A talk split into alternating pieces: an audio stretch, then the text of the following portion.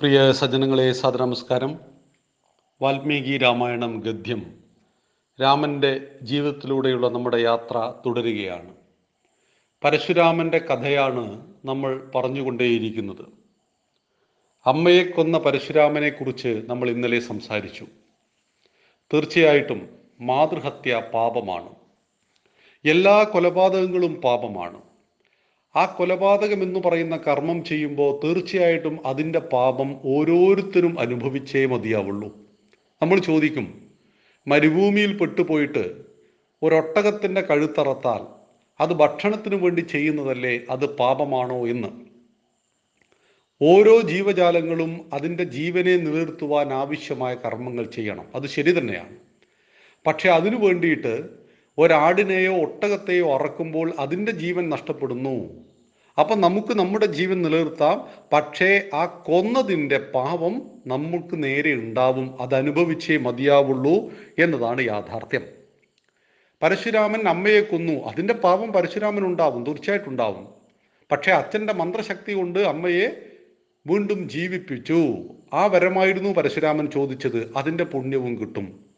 അമ്മയോട് കാണിച്ച തെറ്റിന് പ്രായശ്ചിത്തം ഉടനെ ചെയ്യുവാൻ കഴിഞ്ഞു എന്നത് പ്രായശ്ചിത്ത കർമ്മങ്ങൾ കൊണ്ട് പാപത്തിന്റെ ഫലം പാപത്തിന്റെ ഫലം കുറഞ്ഞു വരുമെന്നുള്ളത് ശരി തന്നെയാണ്. പാപം ഇല്ലാതാകുന്നില്ല എന്ന് മനസ്സിലാക്കുക. ഹേഗയന്മാരും ഭാർഗവന്മാരും തമ്മിലുള്ള കുടിപ്പക അതിന്റെ മൂർധന്യാവസ്ഥയിലെത്തിയ കാലത്തായിരുന്നു കാർത്യവീരാർജുനൻ രാജ്യം ഭരിച്ചുകൊണ്ടിരുന്നത്.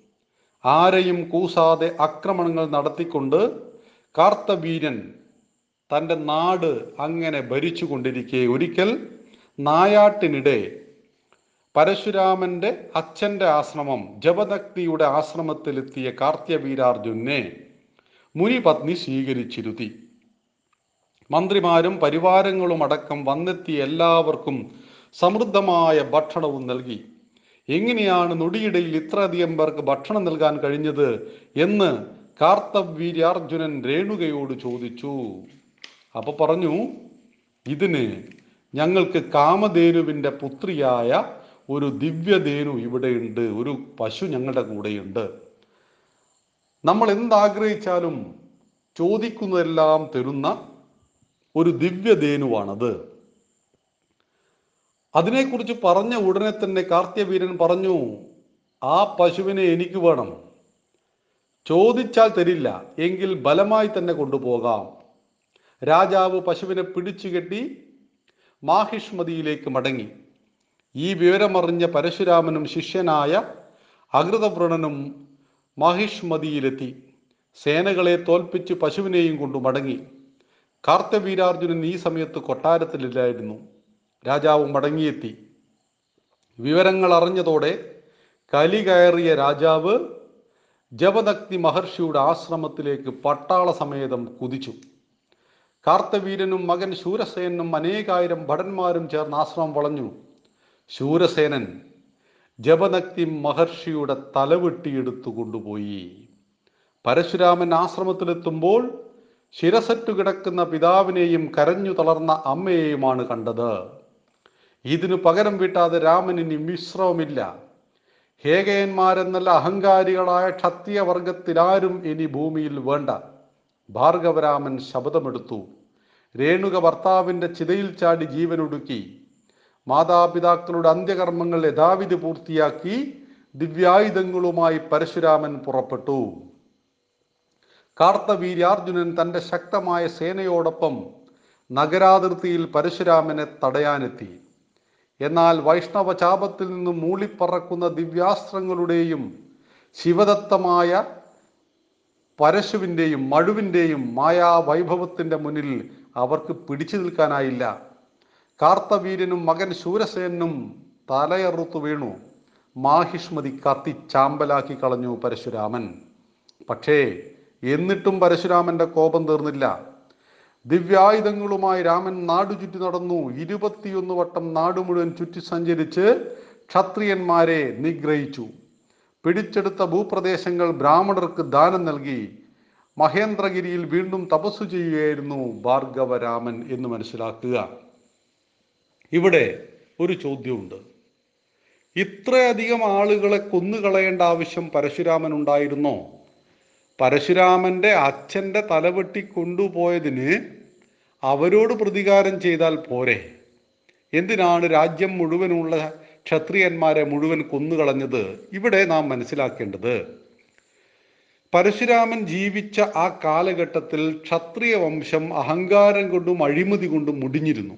നമ്മുടെ ഇന്നത്തെ രാഷ്ട്രീയ നേതാക്കന്മാരിൽ അഴിമതിക്കാരായ ആളെ ശിക്ഷിക്കുമ്പോൾ സാമാന്യ ജനങ്ങൾക്ക് ഒരു സന്തോഷം ഉണ്ടാകുന്നില്ലേ അഴിമതിക്കാരെ കൊല്ലുന്ന ഒരു സിനിമ വന്നിരുന്നു കമലഹാസന്റെ ഇന്ത്യൻ എന്ന സിനിമ.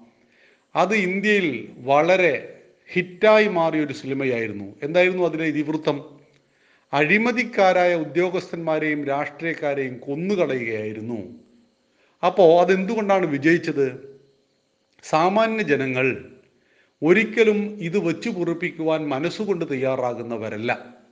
ഈ അഴിമതിയും ഈ പറയുന്ന അഹങ്കാരവും ജനപ്രതിനിധികളുടെ ഭാഗത്ത് നിന്നുണ്ടാകുമ്പോൾ അതിനെ വെറുക്കുന്നവരാണ്. നിർവാഹമില്ലാത്തത് കൊണ്ട് നമ്മൾ ഇവരിൽ ഇവരിൽ പലരെയും സഹിക്കുന്നു എന്ന് മാത്രം. എന്നാൽ ഇങ്ങനെ അഹങ്കാരികളായി തീർന്ന ക്ഷത്രിയ രാജാക്കന്മാരെ തെരഞ്ഞുപിടിച്ച് കൊല്ലുകയായിരുന്നു ആര് ചെയ്തത്? പരശുരാമൻ ചെയ്തത്. രാജ്യത്തിൽ ധർമ്മവും നീതിയും നടപ്പിലാക്കുവാൻ വിധിക്കപ്പെട്ടവർ സുഖലോലുപന്മാരായി തങ്ങളുടെ കുടുംബകാര്യങ്ങളെ മാത്രം ശ്രദ്ധിച്ച് നാടിന്റെ കാര്യത്തിൽ ശ്രദ്ധിക്കാതിരിക്കുമ്പോൾ അതിന് തിരുത്തുവാൻ ശക്തികൾ ഇന്നത്തെ കാലഘട്ടത്തിൽ ജനാധിപത്യത്തിലൂടെ മുന്നോട്ട് വരുന്നുണ്ട്. അത്തരം ആളുകളെ നാം തെരഞ്ഞെടുപ്പിൽ തോൽപ്പിച്ച് കാണിക്കുന്നുണ്ടല്ലോ. അത്തരം പ്രവർത്തനങ്ങൾ ലോകത്തിന്റെ എല്ലാ ഭാഗങ്ങളിലും നടക്കുന്നുണ്ട്. ഇപ്പൊ ചൈനയിൽ വിപ്ലവം നടന്നുകൊണ്ടിരിക്കുകയാണ്. ചൈനീസ് കമ്മ്യൂണിസ്റ്റ് ഭരണകൂടത്തിനെതിരെ തദ്ദേശവാസികളുടെ വലിയ വിപ്ലവങ്ങൾ അവിടെ നടന്നുകൊണ്ടിരിക്കുന്നു. എയർപോർട്ട് പോലും അവർ പിടിച്ചടക്കുന്ന രീതിയിലേക്ക് കാര്യങ്ങൾ പോയി. എന്തുകൊണ്ട് സംഭവിക്കുന്നു? അവിടെ ജനാധിപത്യമില്ല.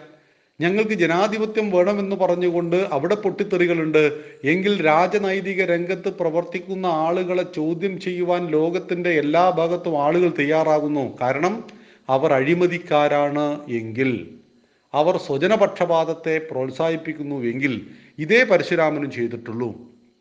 തന്റെ അച്ഛനെ കൊന്നു. ഒരു മഹർഷിയുടെ തലവെട്ടി കൊണ്ടുപോവുക. അതും ഒരു രാജാവ് ആ നാട്ടിലെ രാജാവ് എന്ന് പറയുമ്പോൾ അദ്ദേഹത്തിന്റെ ധാർമ്മിക ബോധത്തിന്റെ അളവ് എത്ര കുറഞ്ഞിരിക്കും?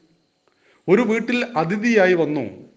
ആ വീട്ടുകാരി അവർക്ക് ആവശ്യമായ സകല ഭക്ഷണങ്ങളും കൊടുത്തു.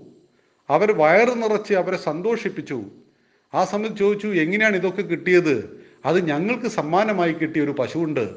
ആ പശുവിനെ ബലമായി പിടിച്ചു കൊണ്ടുപോകുന്നു. അതിനെ ചോദ്യം ചെയ്ത ഒരു മഹർഷിയുടെ തല വെട്ടിക്കൊണ്ടുപോകുന്നു. ഇത്തരം അധർമ്മികളെ വെച്ചേക്കാൻ പാടുണ്ടോ? ഇത്തരം അധർമ്മികൾക്കെതിരായിരുന്നു പരശുരാമന്റെ മഴു പ്രവർത്തിച്ചത് എന്ന് മനസ്സിലാക്കുക. ആ പരശുരാമനാണ് വഴി തടഞ്ഞുകൊണ്ട് രാമന്റെ മുന്നിൽ വന്നു നിൽക്കുന്നത്. പരശുരാമനും ശ്രീരാമനും ഒരേ മഹാവിഷ്ണുവിന്റെ സ്വരൂപങ്ങൾ തന്നെ. ആ പരശുരാമനിത ക്ഷത്രിയന്മാരോട് ഒരുപാട് ക്രോധമുള്ള ആ പരശുരാമനിത അയോധ്യയിലേക്കുള്ള യാത്രാമധ്യേ ദശരഥ മഹാരാജാവിന്റെ രഥം തടുത്തു നിർത്തിയിരിക്കുകയാണ്. ഇനി രാമനും പരശുരാമനും തമ്മിലുള്ള സമന്വയത്തിന്റെ സംഘർഷം എങ്ങനെയെന്ന് നമുക്ക് നാളെ ചിന്തിക്കാം. ജയ് ശ്രീറാം. നന്ദി. നമസ്കാരം.